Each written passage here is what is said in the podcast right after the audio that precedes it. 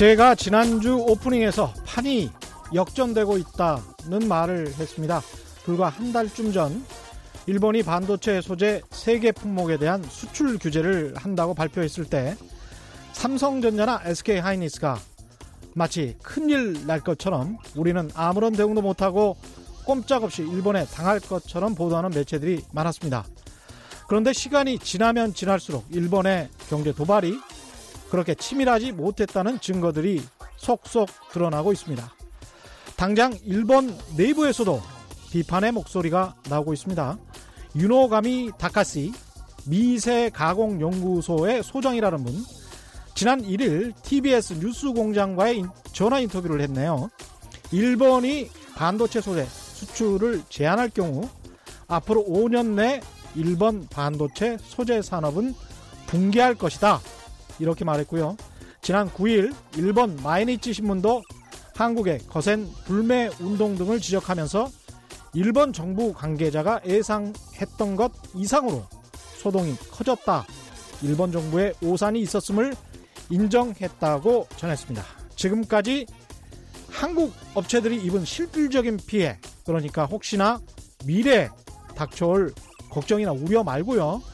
정말로 실제로 일본산 반도체 소재가 부족해서 삼성전자나 SK 하이닉스가 감산에 들어갔다. 그래서 물질적 피해를 봤다는 소식은 아직 없습니다. 그러나 기업들의 영업 기밀이라 완벽히 확인된 사실은 아닙니다만 오히려 한국 기업들이 대체 수입처를 찾았다. 불화수소는 몇 개월 내 국산으로 대체가 가능할 것 같다는 소식이 이어지고 있습니다. 일본의 경제적 침략이 처음 전해졌던 7월 초와 비교하면 SK 하이닉스의 주가는 오히려 오른 상태입니다. 삼성전자도 그동안 코스피 종합 주가지수 빠진 것 정도의 하락률을 보이고 있습니다. 주가는 냉정합니다. 오히려 그동안 냉정함을 잃고 걱정, 불안, 공포에 사로잡혀 있었던 것은 상당수 한국 언론이 아니었을까요? 안녕하십니까. 세상에 이익이 되는 방송 최경령의 경제쇼 출발합니다. 오늘의 돌발 경제 퀴즈입니다. 오늘 정부가 민간 택지에도 분양가 상한제를 적용하겠다고 발표했죠. 오는 10월부터 서울 등 투기 과열지구 31개 지역의 민간 택지 아파트도 분양가 상한제를 적용받을 것으로 보입니다. 로또 총약이 될 수 있다는 부작용을 막기 위해서 전매 제한 기간도 최대 기간이 아주 늘어났습니다. 오늘의 퀴즈입니다. 오는 10월부터 분양가 상한제가 적용될 것으로 보이는 아파트의 전매 기간 아, 지금은 3년에서 4년이죠. 10월부터는 최대 몇 년까지인지 정답을 아시는 분은 짧은 문자 50원, 긴 문자 100원에 정보 이용료가 부과되는 샵 9730번으로 문자 보내주시기 바랍니다. 콩과 마이크는 무료고요. 정답 보내주신 분들 가운데 다섯 분 선정해서 아쿠아리움 관람권 보내드리겠습니다.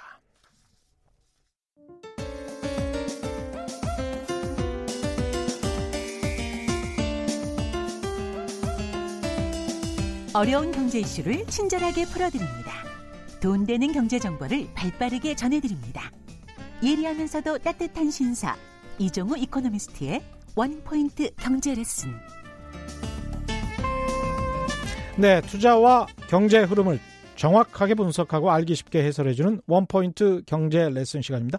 오늘도 이종우 이코노미스트 나오셨습니다. 안녕하십니까? 예, 안녕하세요. 일본의 경제 도발 이후 SNS 등을 중심으로 심지어는 이제 신문이나 기사까지도 예. 확인되지 않은 정보, 루머, 유언비어가 퍼지고 있습니다. 제가 보니까 중앙일보에서는 이런 기사도 있었어요. 좀 너무 웃겨가지고 제가 한번 오프닝으로 쓴 적이 있는데 예. 일본 은행이 신용장을 써주지 않으면 우리 기업들이 뭐 미국이나 다른 중국으로 수출을 하지 못하게 되는 것처럼 아, 예, 예, 예, 그렇게 곡해서 신문 기사가 나온 적이 예, 있더라고요. 예, 이게 그럴 수가 없는 일이잖아요. 아, 그렇죠. 그게 옛날에 그러니까 우리나라 그 외환위기 이전 그 다음에 직후 이럴 때처럼 예. 우리나라의 신용 등급이 굉장히 낮을 때는요. 음. 그 일본에 수출하고 할 때에 우리나라 기업들이 예. 일본에 지금 우리나라에 진출해 있는 은행들이 있지 않습니까? 그렇죠. 그 지점에 가서 신용장에 그, 이, 그걸 받았어요. 확인을 받았요 예, 확인을 받았어요. 그러면 어. 그 어, 일본 사람들 입장에서 봤을 때는 음. 어떤 경우라도 은행이 보증을 해주는 거기 때문에 그렇죠. 에, 이, 이거를 이제 그 돈을 받을 수 있잖아요. 그렇죠. 근데 그 이후에 그게 계속 바뀌어 가지고요. 음. 지금은 비율이 0.1% 정도밖에 안 됩니다. 지금은 그냥 서로 간에 그 통장으로 예, 그렇죠. 거래해 주잖아요. 예, 그거 그 거래가 옛날에는 신용장 예, 신용장 거래가 예. 전체 그 이 거래에 한 예. 60% 정도 됐었는데요. 예. 지금은 신용장 거래가 거의 한 10%대 정도로 떨어져 버렸고요. 그렇죠. 또 하나 큰 부분 중에 하나는 뭐냐면 예. 일본 은행들의 신용 등급이 우리보다도 낮습니다. 그렇습니다. 예, 그렇기 때문에 예. 그거는 굉장히 가짜 뉴스다라고 볼 수 있겠죠. 아니, 음. 착각하시는 분들이 많은데 일본의 국가 신용 등급도 한국보다 두 개 단위나 낮아요. 예. 피치 이 사에서 우리 AA 마이너로 예, 이번에 S&P S&P에서 음. 음. 우리나라의 국가 신용 등급이 AA 그러니까 예. 그, 그 어, AA고요. 그렇죠. 그다음에 일본이 예. A 플러스이기 때문에 그렇죠. 그두 계단이 낮다라고 봐야 되는 피치 같은 경우는 AA 마이너였고 예, 예. 그다음에 두 계단 낮은 예, 예. A 뿔 정도로 제가 기억하는데 그렇죠.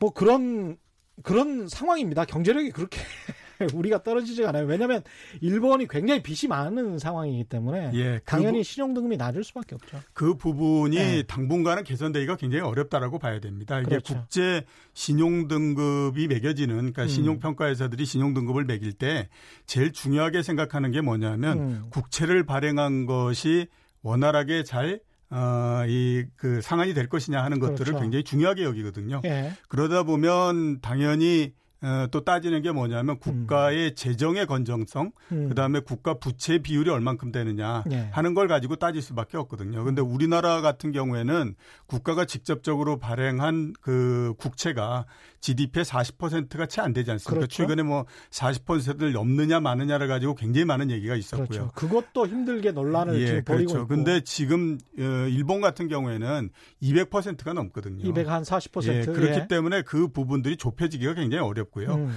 그다음에 일본에 그렇게 많이 발행돼 있는 국채가 음. 당장에 상한이 돼서 그 비율이 떨어진다든가 이럴 가능성도 거의 없습니다. 그러니까 그렇죠. 현재로서 봤을 때는 그런 국가 신용 등급이 음. 바뀔 가능성이 거의 없다 라고 봐야 되는 것이 맞죠. 그렇죠. 그리고 제가 그 그래프를 보니까 일본 국채의 증가 비율이 아베 정부 들어서 2012년 이후에 급증했더만요. 예, 그렇죠. 예. 아, 베노믹스의 가장 큰 그 틀이 예. 어, 금리를 내리는 것도 있고요. 음. 그다음에 유동성을 굉장히 많이 공급하는 것도 있고 또 하나 재정을 많이 쓰는 이런 음. 그 거를 세 개를 틀로 해가지고 만들어지는 형태거든요. 예. 그러다 보니까 이제 재정을 계속해서 투입하는 음. 그런 정책이 계속되고 있는 그 상태인데요. 예. 어, 미 일본의 재정 자체가 어, 굉장히 지금 취약한 상태에 있는 것은 부인할 수가 없다 이렇게 그렇죠. 볼 수가 그렇죠. 있습니다. 그런 상황에서 이제 경제 도발을 해서 우리도 타격을 입을 수 있겠습니다만은 일본 기업들도 수출로 수출을 통해 가지고 벌어들이는 무역 흑자액이 자연스럽게 감소할 수밖에 없을 텐데. 네, 그렇죠. 이게 무슨 뭐 가미가제도 아니고 이게 무슨 짓을 하는 건지 모르겠습니다. 사실. 어, 제가 생각했을 네. 때는 뭐 제일 처음에 이 일이 벌어졌을 때 많이들 그런 얘기 하지 않았습니까? 네. 일본이 굉장히 치밀하게 그 계획을 해가지고 시행하는 거다라고 얘기들을 많이 했었는데요. 치밀하지 않은 것 같아요. 일본 네, 사람들은 치밀한데 아베 네. 이 측근들이나 아베 총리는 별로 이렇게 치밀하지 예, 않은 것 같아요. 결과적으로 봤을 때는 네. 그렇게 치밀하지도 않았던 것 같고요. 네. 또 하나 굉장히 큰 오판 중에 하나는 음. 한국 경제에 대해서 좀 잘못 판단한 부분들이 굉장히 컸다라고 음. 볼 수가 있죠. 그러니까 어, 우리나라 경제를 뭐 1990년대 뭐 이런 예. 정도의 경제로 보고 있고요. 음. 그 다음에 이렇게 한번 생각해 보시면 좀 이해가 가능하다라는 생각이 들 텐데, 에, 유럽에 있는 나라들에 가보면 우리나라 음. 대한민국에 대해서 어, 알고 있는 거, 제일 많이 알고 있는 게 6.25가 났던 거. 그죠? 그렇죠. 예, 그 다음에 또 조금 더 안다라고 하면 88 올림픽 2002년 월드컵 맞습니다. 이런 거 하지 않습니까? 예. 그러면 일본 사람들 입장에서 봤을 때 한국 경제에 대해서 가장 그 인상적으로서 많이 남는 게 뭐냐면 97년도 외환위기거든요. 음. 그리고 본인들한테 와서 200억 달러를 빌려달라라고 네. 애걸복걸을 하고 했던 기억들이 있기 때문에 맞습니다. 지금도 계속 생각하는 게 뭐냐면 한국 경제는 그 수준에 있다라고 생각을 했었는데 음. 그게 굉장히 오판이 되면서 생각했던 거하고 완전히 틀어져 버리는 형태가 된 그런 형태라고 봐야 예. 되겠죠. 그런데 이제 여러 가지 국내에서는 오히려 그 전혀 반대 이야기들 금융 부분에서 뭐 일본 자금이 빠져나가면 우리가 환율이 급등하면서 제2의 IMF 외환 위기가 올 수 있는 것 아니냐. 예. 이런 이야기들이 국내에서는 돕니다. 아, 참 루머면서 가짜 뉴스 참 많다라는 생각이 드는데요. 예. 저 정치권도 그렇고 그다음에 어, 언론도 그렇고요. 언론이 음. 한번 생각을 해보시면 왜 이렇게 자꾸 그 지속적으로 위기설 이런 얘기들을 할까. 음. 물론 이제 정치적인 성향상 안 맞는 부분들도 있을 거고요. 그렇겠죠. 네, 또 하나는 네. 외환위기 때에 음. 제때의 그 위기를 경고하지 못해서 음. 언론이 그래서 어, 위기가 발생했다라고 하는 것에 대한 트라우마를 계속 갖고 있는 상태라고 봐야 되겠죠. 그 당시에 아마 음. 경제부 기자였으면 어, 지금 이제 뭐 편집국장이 됐던지 보도국장이 됐던지 이런 정도 되셨을 텐데 네. 그렇게 되다 보니까 이런 그 어떤 일만 발생하면 음. 이게 꼭 위기로 발생을 그 발전할 가능성이 높다라고 하는 것에 대한 트라우마를 계속 갖고 있다라고 음. 생각이 되거든요. 이렇게 한번 보시면 됩니다. 지금 국내에 들어와 있는 일본 자금이 840억 달러 정도. 됩니다. 840억 달러. 예, 예, 예. 그러면 그중, 한 100조, 90조 정도 되나요? 예, 예, 그렇죠. 예. 그 중에서 금융기관이 차입한 게 563조고요. 예. 단기 차입한 것이 114억 달러 정도 됩니다. 114억 달러? 예, 예. 여기에다가 예. 포트폴리오 투자라고 하잖아요. 예. 주식하고 채권 투자하는 거. 음. 주식 투자가 128억 달러고요. 음. 그다음에 채권 투자가 113억 달러입니다. 예. 자, 그러면 한번 우리가 단기적으로 문제가 생겼을 때에 움직일 수 있는 자금을 보면 어, 단기 차익금 114억 달러. 이거 위험하겠죠. 그렇죠. 그다음에 포트폴리오 투자한 부분 이 부분들도 예, 예, 위험하겠죠. 예. 그게 합치면 355억 달러 정도 음, 됩니다. 355억 달러. 예. 그럼 한 40조 정도 되네요. 예, 그렇죠. 예. 대신에 우리나라가 일본에 그 똑같이 일본 음. 금융기관들의 자금을 빌려주거나 이랬던 것도 있거든요. 예, 이게 전혀 없는 게 아니라요. 예. 우리가 빌려준 게 389억 달러고요. 389억 달러. 예, 단기 자금이 273억 달러가 이렇게 단기적으로. 예. 그러니까 앞에서 단기적으로 나갔던 단기 차입금하고 음. 그다음에 우리나라가 또 일본의 채권이나 주식을 산 게 있지 않습니까? 그렇죠. 그거를 합치면 273억 달러입니다. 어. 자, 그러면 단기 자금만 우리가 한번 살펴보면 일본이 우리한테 그 투자한 것이 365억 달러고요. 예. 우리가 일본에 투자한 것이 273억 달러입니다. 예. 그러면 그렇게 큰 차이가 나지 그렇지. 않는 거. 그러네요. 예. 예.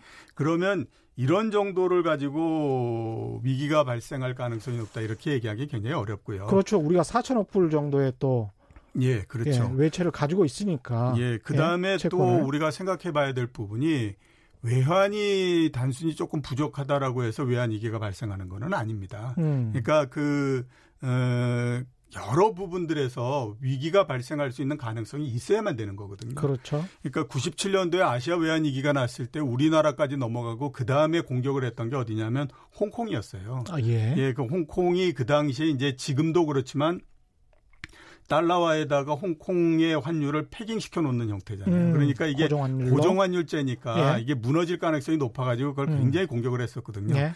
근데 그게 실패로 돌아갔던 가장 큰 이유를 보면 음. 어, 홍콩의 경제 사정이나 이런 것들이 위기가 발생할 가능성이 거의 없었기 때문에 그렇습니다. 예.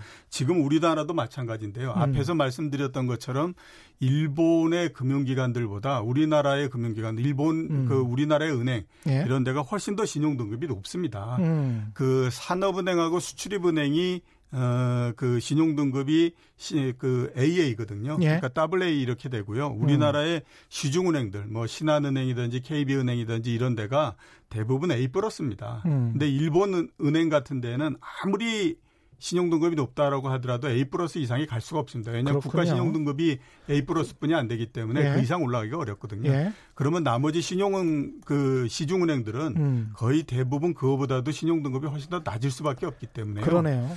그런 면들을 전부 고려하면 이게 제2의 외환위기가 발생한다라고 하는 거는 참 어, 말도 안 되는 루머다 이렇게 볼 수가 있겠죠. 참 그런데도 이런 이야기들이 계속 어떤 논리를 가지고 일본이 통화 수합을 우리랑 했었었지 않습니까? 네. 아직도 지금 그 이 협정이라고 할까요? 통화 수합 어그리먼트라고 할까요? 이런 네. 것들은 체결돼 있는 상황으로 알고 예, 있고. 체결돼 있는 예. 상황이죠. 근데 통화 수합을 정지할 수 있다. 그러니까 우리 원화와 일본 엔화가 급할 때 서로 간에 바꾸는 거잖아요. 예, 예, 예. 그래서 통화 수합을 정지하면 우리가 위험해진다. 라고 이렇게 이야기를 한단 말이죠. 예, 예. 이게 그렇게 큰 규모입니까? 이게? 아, 거기에다가 하나가 더 붙여지죠. 뭐냐면 외환위기 이전에 우리 김영삼 대통령이 음. 어, 독도 문제를 가지고 하도 얘기가 많으니까 예. 아, 일본에 버르장머리를 고쳐놓겠다 이런 얘기를 그렇, 했더니 그랬죠. 일본의 음. 그 일본 정부와 일본의 금융기관들이 어 이것 봐라 이래가지고 음. 어려워졌을 때 어, 돈을 확 빼버리는 바람에 우리가 외환위기로 들어가 버렸으니까 음. 이번에도 우리가 이러다가 그 하면 일본이 어느 시점에 확 돈을 빼버린다든지 예. 아니면 또 통화수업 이런 부분들을 정지하고 나면 예. 우리가 어, 쿠션이 없어지는 형태가 되기 때문에 굉장히 어려워진다. 이제 그렇죠. 이런 얘기들을 많이 예. 하는 상태죠. 음. 어, 2008년도 금융위기가 나고 난 다음에 어, 한국하고 일본 사이에 음. 어, 통화수합의 필요성이 상당히 커진 것도 사실입니다. 그렇죠. 그러면서 액수가 점점 더 늘어났던 것도 음. 사실이거든요. 그 외- 금융위기 이전에 어, 양국 간의 통화 수합 어, 규모가 130억 달러였는데요. 예. 2011년도에 두 번을 체결하면서 그게 700억 달러까지 올라갔습니다. 700억 달러까지? 예, 예, 예. 그러니까 예. 최대가 700억 달러였다라고 볼 수가 있는데요. 음. 그 이후에 정치적인 이벤트가 몇 개 발생을 했죠. 음. 대표적인 게 이명박 대통령이 어, 독도 방문하지 않았습니까? 갔죠. 그 다음에 이제 과거사 문제 여러 개들이 서로 얽히다 보니까 음. 계속해서 이제 이 그동안에 에, 수합이 에, 됐던 부분들이 음. 에, 만기가 되면 더 이상 연장이 되지 않고 계속 그 이- 이게 안 돼 버리는 형태가 예. 되버렸죠. 그래서 2015년 2월 달에 100억 달러를 마지막으로 해 가지고 더 이상 아, 계약이 이제 안 유지가 안 되는 형태가 돼서 예. 지금은 제로가 돼 버려 있는 형태입니다. 그래서 아마 이게 이래서 이제 굉장히 얘기가 많이 되고 있는 지금은 그러니까 어차피 이렇게 뭐 몇백억 달러로 해놨음에도 불구하고 예, 예. 서로 간에 돈을 그냥 교환하지 않고 예, 있다는 예, 그렇죠. 이야기잖아요. 음. 에, 근데 이렇게 했는데 지금 이 부분과 관련해서 얘기가 많이 되고 있는 부분들이 뭐냐면요. 예. 통화수업이 과연 실효성이 있겠느냐라고 하는 예. 얘기들이 계속 나오고 있는 상태입니다. 그랬었죠. 왜 그러냐면 예.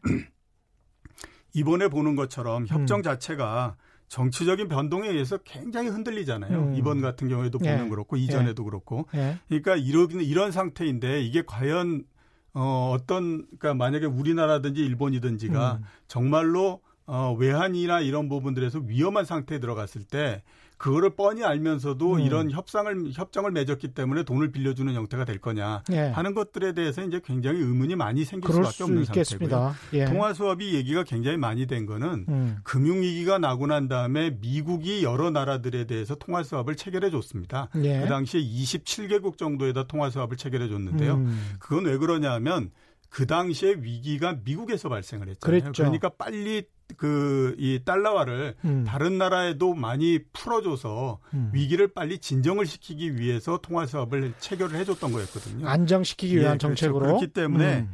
이게 일본하고 우리 사이의 통화 수합이 과연 지금 생각하는 대로 원활히 풀릴 것인가 하는 음. 것들에 대해서는 그렇죠. 어, 현재로서는 확신할 수 없는 상태라고 그렇죠. 봐야겠죠. 일본과의 통화 수합이 아니라도 사실상 뭐 위안화도 그렇고 달러도 그렇고 우리가 통화 수합을 체결한 국가들이 많잖아요. 예, 그렇죠. 그래서 꼭 일본만 볼 필요는 없을 것 같고요. 전반적으로 봤을 때 환율 움직임은 어떻습니까?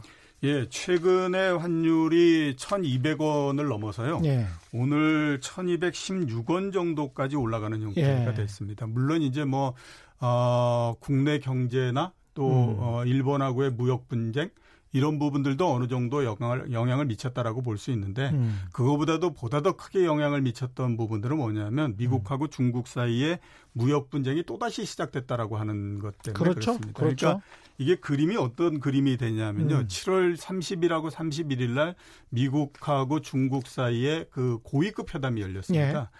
그런데 8월 1일 날 갑자기 트럼프 대통령이 중국 제품 3천억 불에 대해서 어, 10% 관세를 무려, 물려, 물려버린 형태가 된 그렇죠. 거죠. 그렇게 되니까 이제 어, 중국에서는 위안화를 절하시켜 버렸어요. 그동안에 그렇죠. 어, 1달러당 7위안을 넘지 않으려고 음. 노력을 음. 했다가 그걸 확 넘겨버리는 형태가 됐거든요. 음. 그러니까 또 미국에서는 그거에 대한 대응으로서 환율 조작국으로 아, 지정을 해버렸습니다. 맞습니다. 그러면 이 과정을 음. 우리가 한번 쭉 살펴보면 이런 생각이 들 수밖에 없는 거죠. 아, 드디어 네. 이제 판은 깨졌구나. 판이 깨져서 서로 간에 갈 대로 가자라는 네. 쪽으로서 가고 있구나. 이제 이런 그 생각을 가질 수밖에 없는 상태가 된 거죠. 네. 그러면서 어, 원화가 상당히 약세가 됐던 이런 음. 영향도 상당히 상, 영향이 가장 크다라고 봐야 될 것 같고요. 음. 이러면서 많이 나왔던 얘기가 뭐냐면 전 세계가 드디어 이제 무역 분쟁에서 환율 전쟁으로 들어가는 것이 아니냐. 환율 전쟁이라는 이야기 그 단어가 굉장히 많이 등장합니다 지금. 예. 예. 굉장히 아무튼 자극적인 그 예. 단어인데요. 이 그러면서 이제 이런 그이 음. 환리의 움직임이 더 심해진 형태인데 음. 이번 무역 분쟁 뭐 이런 것들을 거치면서 특징적으로 나타나는 형태가 어떤 형태냐면요. 음. 통화가 서로 간에 갈려져 버리는 형태가 됩니다. 그러니까 음. 달러, 엔, 어, 그다음에 유로화 이런 데는 강세가 됐고요. 예. 나머지 이머징 마켓의 통화는 전부 다 약세가 돼 버리는 형태가 됐습니다. 나머지 이머징이라는 이제 위안화를 예, 그렇죠. 비롯해서 위안화뿐만 아니라 음. 우리나라도 원화도 이제 그 안에 들어가 있어서 예. 약세가 돼 버린 형태로 우리가 위안화 블럭으로 속해져 있는 거는 맞는 거죠. 지금 어, 상황이 뭐 어느 정도는 그렇다라고 봐야 되겠죠. 예, 실질적으로는 위안화랑 같이 동조해서 움직이는 상황이 맞으니까요. 예, 그렇죠. 예. 이렇게 되면서 이제 그 불안정한 부분들이 굉장히 커졌고요. 음. 어, 이 그 앞에서 말씀드렸던 것처럼 환율 전쟁 이 얘기가 굉장히 많이 나오고 있는 거는 예. 아마 이런 부분들 때문에 그렇지 않을까라는 생각이 드는데요. 일본하고 음. 그 미국이 1980년대 초반서부터 계속 무역 분쟁을 벌였거든요. 그렇습니다. 그러다 가다 가다 안 되니까 맨 마지막에 음. 아, 통화를 건드리는 형태가 됐지 않습니까? 그렇습니다. 프라자 예. 합의 예. 이런 거를 통해서 했기 때문에 아마 음. 이번에도 그렇게 하지 않겠느냐라는 생각을 해서 그러는데 제가 판단했을 때는 그런 합의나 이런 것들은 절대 없습니다. 왜 그러냐면 중국은 일본이 아니다. 아, 예, 그렇죠. 예. 우선 프라자 합의를 우리가 그냥 모르는 대체에서 생각하면 음. 프라자 합의 이후에 잃어버린 20년 이런 부분들이 있었기 때문에 그럼요. 일본이 프라자 합의 그 이런 그이 이, 예, 통화의 절하 이런 절상 이런 것들을 진짜 하고 싶지 않은데 음. 미국의 압력에 밀려서 어쩔 수 없이 했다 이렇게들 음. 생각을 하지 않습니까? 예. 전혀 그게 아니고요. 예. 프라자 합의가 있기 한 이틀 전 정도에 음. 이미 일본은 선언을 했었습니다. 음. 우리가 자발적으로 통화를 10% 이상 절상하겠다라고 나오거든요. 그래서 그게 왜 그런가라고 그 따져보면 그 당시에 일본이 아, 그 세계 경제 2위였기 때문에 2위권 경제에 맞는 정치적인 힘을 가져야 되겠다라고 하는 거를 통화 부분들에서 어, 갔던 거죠. 자신감이 있었군요. 예, 그렇게 해서 예. 했다가 이제 그게 됐는데 예. 중국 같은 경우에는 이런 어, 환을 건드림으로 해서 생겼던 부분들 음. 이게 어떤 결과를 경제에 미쳤는지 하는 것들을 다 본 상태잖아요. 예. 그러니까 절대 이런 합의를 들어줄 리가 없다라고 없고. 봐야 될 것 같고요. 또 예. 하나는 이제 최근에 얼마 전에 그 했던 것처럼 위안화를 계속해서 절하시켜 가지고 어 이게 그 미국이 에, 이그 관세를 무기는 부분들에 대해서 대응을 해나가는 예. 그런 형태가 돼가지고 서로 간에 또 갈등이 많이 생기지 않겠느냐라고 그렇죠. 하는 우려가 상당히 많이 있지 않습니까? 예. 이 부분도 계속해서 끌고 가기는 굉장히 어려운 그 상태인 게 두 나라 전부 다. 예, 그렇죠. 미국도 예. 그렇고 일단 중국 입장에서 봤을 때는 음. 위안화를 계속해서 절하할 수는 없습니다. 왜냐하면 그렇죠. 지금 원래 제일 많이 중국의 그 어, 외환 보유고가 커졌을 때는 4조를 맞습니다. 훨씬 넘었어. 예. 4조 달러를 훨씬 4조 넘었거든요. 달러. 예.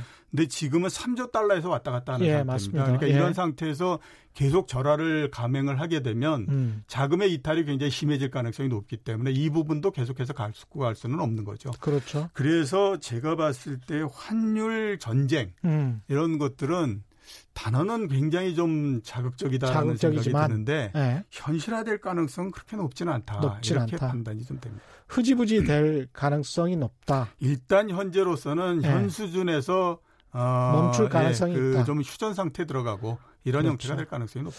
사실은 환율 그 중국 입장에서 봤을 때는 위안화가 절하되는 것이 맞을 수 있겠습니다. 무역 수지가 뭐 여전히 흑자긴 하지만 그 흑자 폭이 계속 감소하고 있고 네, 그렇죠. 관세는 관세대로 미국으로부터 두들겨 맞았기 때문에 아주 자유시장주의적인 결정이 아니냐. 예. 고정 환율제임에도 불구하고 그리고 이런 부분들도 있죠. 음. 그 97년도에 아시아 외환 위기가 났을 때 음. 모두 다가 위안화를 굉장히 절하할 거라고 생각을 했었거든요. 예. 왜냐하면 한국도 그렇고 주변에 동남아에 있는 나라들도 그렇고 전부 다 절하를 많이 했잖아요. 예. 그것도 굉장히 큰 폭으로 절하가 됐기 때문에 예. 그 당시에 중국 입장에서 봤을 때는 경제적으로 굉장히 어려울 수밖에 없는 상태였잖아요. 음. 그런데도 불구하고 꿋꿋하게 절하를 안 했던 이유는 음. 세계 경제에 미치는 영향을 우리가 우려를 했기 때문에 에, 그렇게 대응을 안 했던 건데 그렇죠. 이런 조그만 것 때문에 우리를 계속해서 압박을 가한다. 맞습니다. 이게 말이 되느냐라고 어, 생각해가지고 계속 이제 뭐 저라 그러면 네. 한번 그 어, 관세 매기는 만큼 한번 해보자. 뭐 이러면서 이제 해보는. 아니 중국 입장에서 보자면 중국은 사위안까지 사실은 절상을 해줬었었어요. 예, 그렇죠. 예, 예, 예. 쭉 절상을 해주다가 그게 미국에게 계속 이런 무역 압박을 받받 기 시작하면서 그리고 실제로 외화 보유고도 조금 조금씩 줄어들고 그런 상황에서 이제 7위안까지 왔는데 예. 요 정도가 이제 한계일 것 같다. 예, 그렇죠. 이 정도에서 멈출 것 같다. 그런 말씀이신 것 같고요. 예. 오늘 퀴즈 한 번 더 내드리겠습니다. 오늘 정부가 민간 택지에도 분양가 상한제를 적용하겠다고 발표했죠. 오늘 10월부터 서울 등 투기 과열지구 31개 지역에 대해서 민간 아파트도 분양가 상한제를 적용하겠다는 겁니다. 오는 10월부터 분양가 상한제가 적용되는 아파트의 전매 기간은 최대 몇 년으로 늘어나는지 이게 오늘의 퀴즈입니다. 지금은 한 3, 4년 되는데요. 확 늘었습니다. 확. 짧은 문자 50원, 긴 문자 100원에 정보 이용료가 부과되는 샵 9730번으로 문자 보내주시기 바랍니다. 콩과 마이크는 무료고요. 정답 보내주신 분들 가운데 다섯 분 선정해서 아쿠아리움 관람권 보내드리겠습니다. 그런데 이제 저도 그런 말을 했습니다만 IMF도 최근에 이제 지난 9일이었죠. 중국 경제 연례 보고서를 내면서 예. 인민은행이 외환에 개입했다는 증거는 별로 없다. 예. 그러니까 이제 오히려 중국을 두둔하는 듯이 이렇게 이야기를 했단 말이죠. 예, 그렇죠. 그러니까 지금의 위안화 환율도 뭐 현저히 고평가나 저평가도 아니다. 예. 대체로 경제 펀타, 펀더멘탈에 부합한다. 이게 이제 IMF 보고서에 나온 건데 예. IMF는 미국 편인 줄 알았는데 이런 보고서를 냈네요. 어떻게 예. 봐야 될까요? 아, 일단 예. 어, 미국의 조치 자체가 예. 너무 과격했다라고 하는 거가 어, 다른 나라들에서도 음. 어, 좀 이제 그 IMF, 동의를 얻고 있다. IMF 이카노미스트들도 예, 예, 예. 그런 환율 조작국으로 지정을 바로 해버리는 예, 게 그렇죠. 일단 환율 조작국이 그 연례적으로 들어가는 거거든요. 그러니까 음. 4월에서 4월과 10월 두 번 정도 이런 보고서를 통해서 이루어지는 것이 일반적인데 예. 이번 같은 경우에는 어, 그 위안화가 7위안을 넘는 순간 바로 그 맞습니다. 시행을 해버렸잖아요. 예. 그러니까 바로 다음 날 그냥. 누가 보더라도 예. 굉장히 보복적이다라는 생각을 그렇죠. 할 수밖에 없는 그 예. 상태가 된 거니까 예. 야 과연 이게 이럴 그 정도냐라는 거 생각이 들 수밖에 없고요. 그렇죠. 또 하나는 그 7위안을 넘기 전에 이게 음. 만약에 뭐 6위안이었다가 7위안으로 한꺼번에 그냥 1위안은 정도로 올려버렸다라고 하면 그것도 아니에요. 네, 그거는 네. 또 문제가 상당히 있겠지만 그 네. 전에 6.95 위안 뭐 이러면서 거의 7 위안에 근접해 있었던 상황이거든요. 예. 그러니까 단순히 7 위안이라고 하는 그 이 상징적인 숫자를 넘었다라고 하는 그것 때문에 그렇죠. 이렇게 나온다라고 하면 예. 이거는 그 통화가 움직이고 하는 그 시장의 기능 이런 부분들 자체를 무시하고 음. 너무 심한 거 아니냐 이런 음. 생각을 했기 때문에 네. 아마 미국의 조치 이런 것들이 다른 나라들로부터 그리고 다른 기구 국제기구로부터 어. 그, 그다지 이제 그 찬성을 못 얻고 있는 그런 어. 형태다라고 봐야 되겠죠. 미국의 사실 폴 크루그만 교수도 뉴욕 타임즈에 기고를 하면서 중국의 조치가 훨씬 더 자유시장 경제주의적 자유시장 경제에 부합하는 조치인 것 같다라는 식으로 예. 워낙 이분은 이제 트럼프 대통령을 싫어하시는 분이기 때문에 그러면서 이제 트럼프 대통령 놀렸더라고요. 환율 조작국으로 지정한 당신이 더 반 자유시장 경제주의자인 것 같다. 최근에 중국하고 예. 어, 미국 사이에 무역 분쟁이 쭉 이루어지는 거 보면 예. 굉장히 반자유주의적 그렇죠. 지역이지 않습니까? 예, 트럼프 대통령 좀 이상해요. 예. 예. 그 가치라는 측면, 보편적인 가치라는 측면에서는 자유무역과는 많이 동떨어져 보입니다. 일단 뭐 상인 출신이니까요. 예, 중상주의로 똘똘 뭉친 것 같은. 예. 예. 0337님 문자가 많이 와 있네요. 일본과의 통화 수합은 믿을 수 없다는 말씀 아주 공감됩니다. 만약 우리가 위기를 겪게 된다면 일본은 결코 우리에게 도움을 주지 않을 겁니다. 일본을 아주 불신하고 계시는군요. 믿고 있다가 큰일 납니다. 반드시 대비를 해야 합니다. 이런 말씀이셨고요. 0230님, 이종우 이카노미스트. 역시 대단한 명견 전문가입니다. 경제쇼는 나침판입니다. 고맙습니다. 예, 저도 고맙습니다.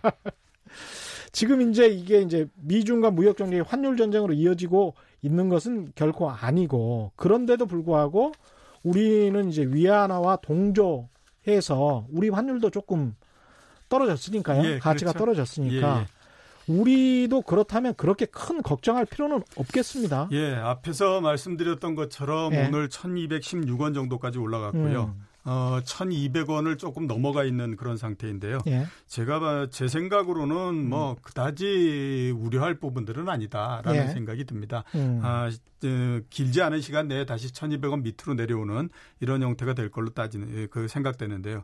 이렇게 한번 볼 필요가 있습니다. 외환위기 이후에 우리나라 환율이 1,200원을 넘어간 경우가 대략 한 6번 정도 있었거든요. 예. 그 중에서 외환위기, 그 다음에 음. 어, 그 IT 버블이 터지고 난 2000년도, 예. 그 다음에 금융 위기, 이, 당, 이 당시에는 1200원을 넘어가서 상당히 많이 올라가기도 했습니다. 예. 한 1400원, 1500원까지도 올라갔고, 기간도, 어, 길면 6개월, 짧으면 3개월 이상 1200원 위에서 계속해서 머무는 예. 형태가 됐었거든요.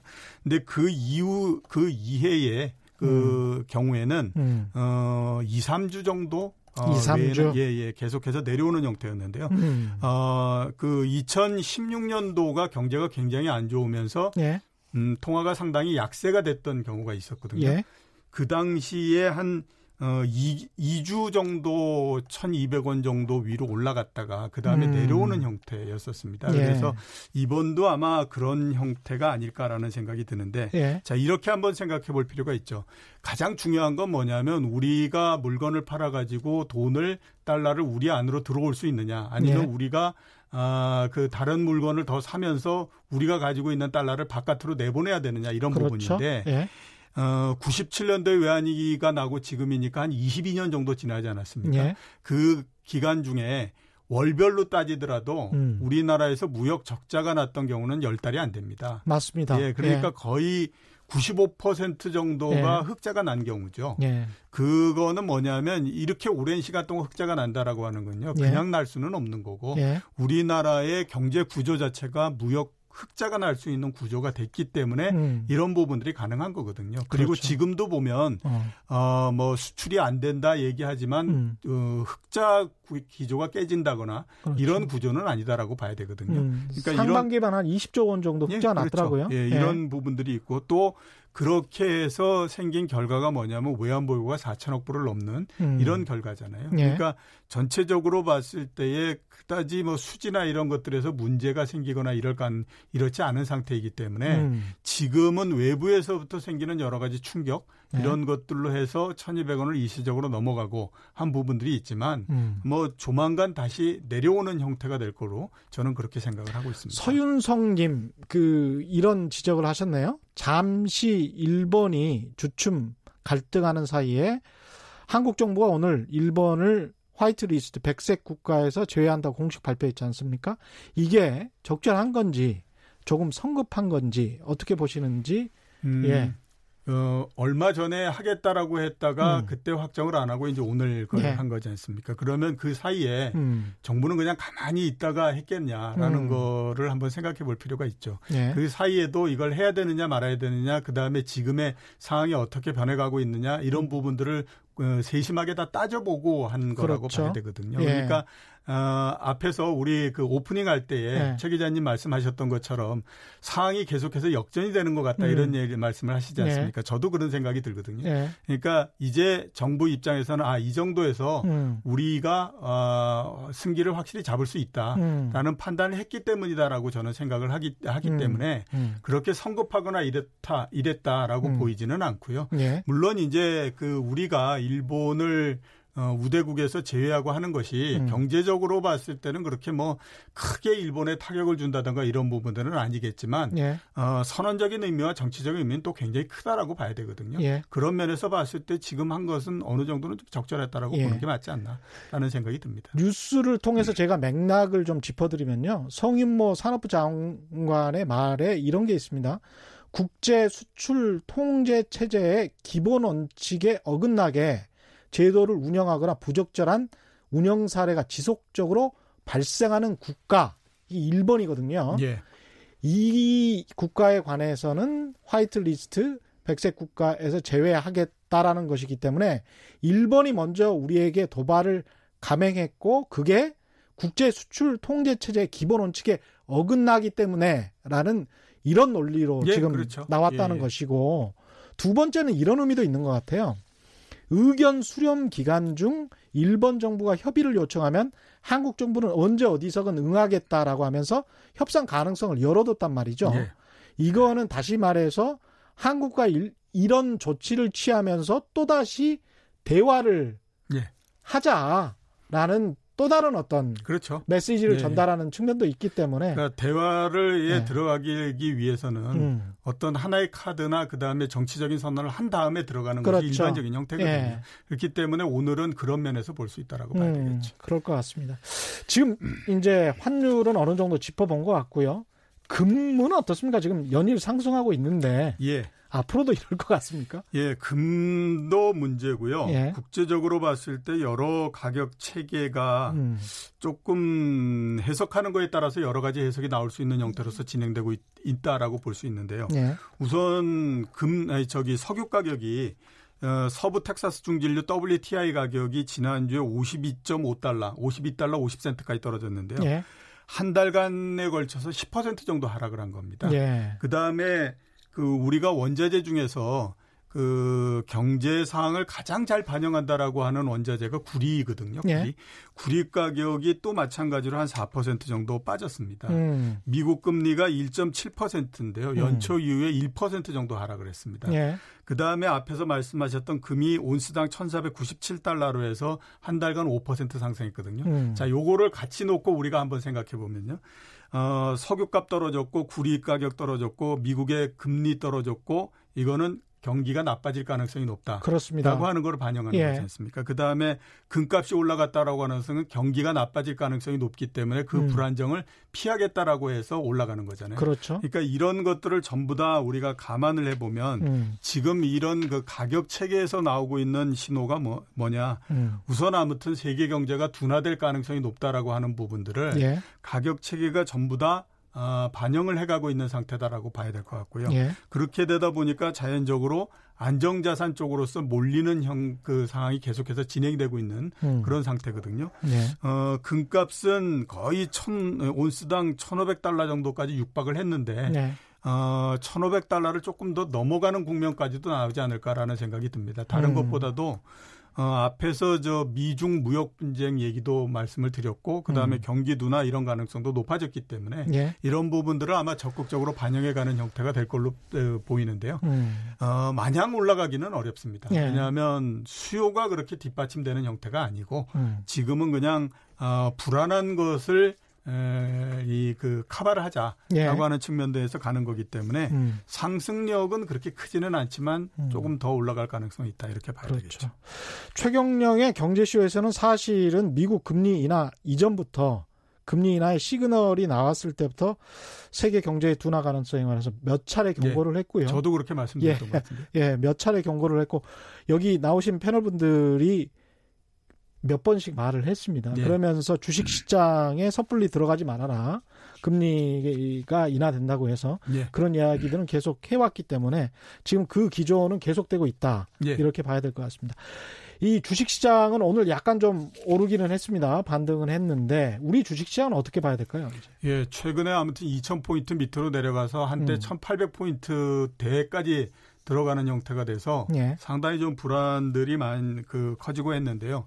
그 이유는 크게 봐서는 세 가지입니다. 하나는 앞에서 말씀드렸던 미중 무역 분쟁이 재개됐던 거 음. 이런 부분들이 있고요. 두 번째는 2분기 기업 실적이 상당히 안 좋았습니다. 예. 그래서 이 부분들을 반영하는 거 있고 음. 세 번째는 말씀하셨던 것처럼 미국의 금리 인하 부분입니다. 그러니까 예. 금리를 인하했는데 왜 이게 그 안 좋은 거야? 음. 이렇게 그 얘기할 수 있지만 제 생각으로는 연준이 관리를 잘못했다라는 음. 생각이 많이 듭니다. 그러니까 음. 그 원래 연준이 그래도 다른 것보다도 그 신호 기능을 주면서 어 시장의 그 이 기대나 이런 부분들을 적절하게 올리고 또 제어하고 이런 기능들을 상당히 많이 갖고 있다라고 얘기를 했거든요. 예.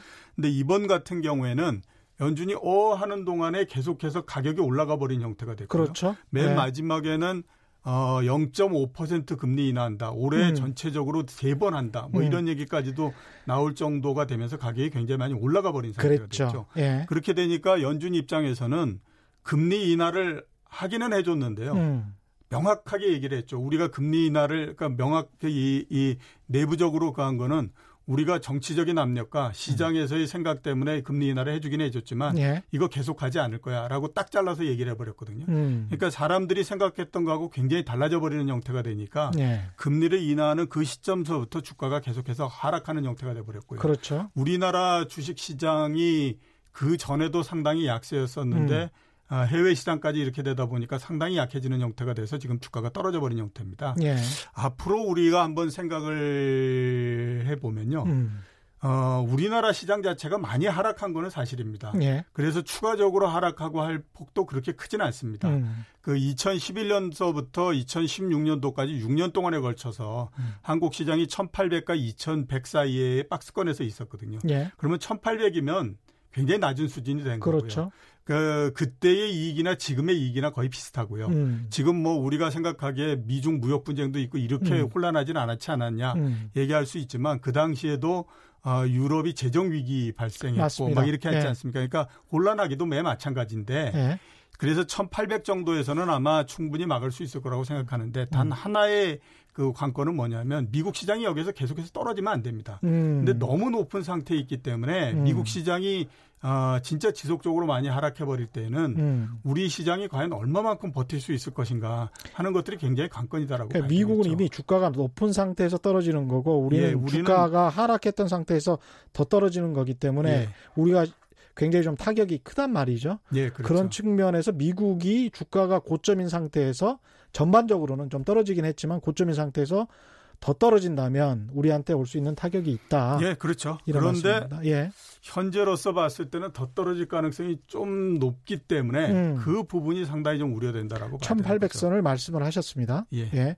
0428님, 저희 회사도 일본산 계측기 수입하다가 다른 곳으로 교체했더니 간사하게 매일같이 연락 오네요. 정신 바짝 차려야지 또 무슨 짓을 할지 몰라요. 예.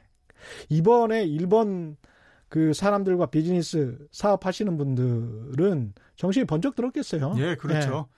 그 특히 반도체 이런 회사들은 예. 부품이 안정적으로 계속해서 공급될 거다라고 하는 가정에서 계속 움직였던 건데 음. 그게 갑자기 어떤 이유로 해서 특히 또 정치적인 이유로 해서 그게 원활히 공급되지 않을 가능성이 높다라고 그렇죠. 생각하면요. 음. 그건 정말 아찔해지는 거거든요. 이게 무슨 공산국가도 아니고 민간이 예. 하는 시장 경제와 정부가 하는 일은 구별해야 되는데 예. 사실은 역사 전쟁 때문에 강제 징용고 문제 때문에 여기까지 온 거 아닙니까? 예, 그렇죠.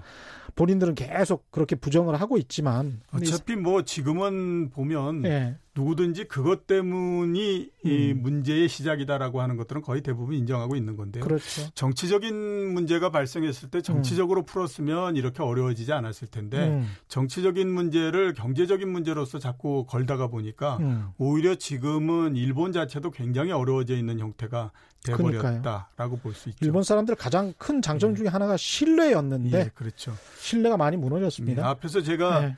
어, 프라자 협정 말씀드렸잖아요. 예. 그때나 지금이나 일본 사람들이 상황 판단 잘못하는 거는 똑같다라는 생각이 많이 듭니다. 마지막으로 지금 시간이 별로 남지 않아서 주식 시장에 최근에 이제 기관들이 좀 들어가고 있지 않습니까? 예. 지금 현 시점에서 기관들이나 국민연금이나 이렇게 큰 자금들이 조금 조금씩 매수하는 것들 예. 그 사람들 덩치에 비해서는 뭐 조금 조금이죠. 어떻게 보십니까? 예, 그 매수를 하고는 있는데요. 예. 매수의 강도나 또 연속성이 그렇게 그 강하지는 못할 거다라는 음. 생각이 드는 게 예. 연기금 같은 경우는 연간 그 계획량이 있거든요. 음. 그 계획량을 넘어갈 수는 없는 그렇죠. 겁니다. 그러니까 예. 이번에 한 며칠 사이에 2조를 쏟아붓고 했기 때문에 음. 음. 상당히 이제 계획량이 어느 정도는 채워져 가는 형태라서 음. 어, 강력하게 들어올 수는 없고요. 예. 그다음에 순간적으로서 몰리는 그, 그 집중도 예. 이런 면에서는 기간이 외국인에 비해서 떨어지기 때문에 떨어진다. 그런 면도 고려를 하셔야죠. 알겠습니다. 이 부분도 잘 참고하시기 바랍니다. 오늘 말씀 감사하고요. 지금까지 이종우 이카노미스트와 함께했습니다. 고맙습니다. 예, 고맙습니다. 네. 돌발 경제 퀴즈 정답은 10년이었고요. 많은 분들이 정답 보내주셨습니다. 인터넷 홈페이지에서 확인하실 수 있습니다. 당첨자는 저는 KBS 최경련 기자였고요. 내일 4시 10분에 다시 찾아뵙겠습니다. 지금까지 세상에 이익이 되는 방송 최경련의 경제쇼였습니다.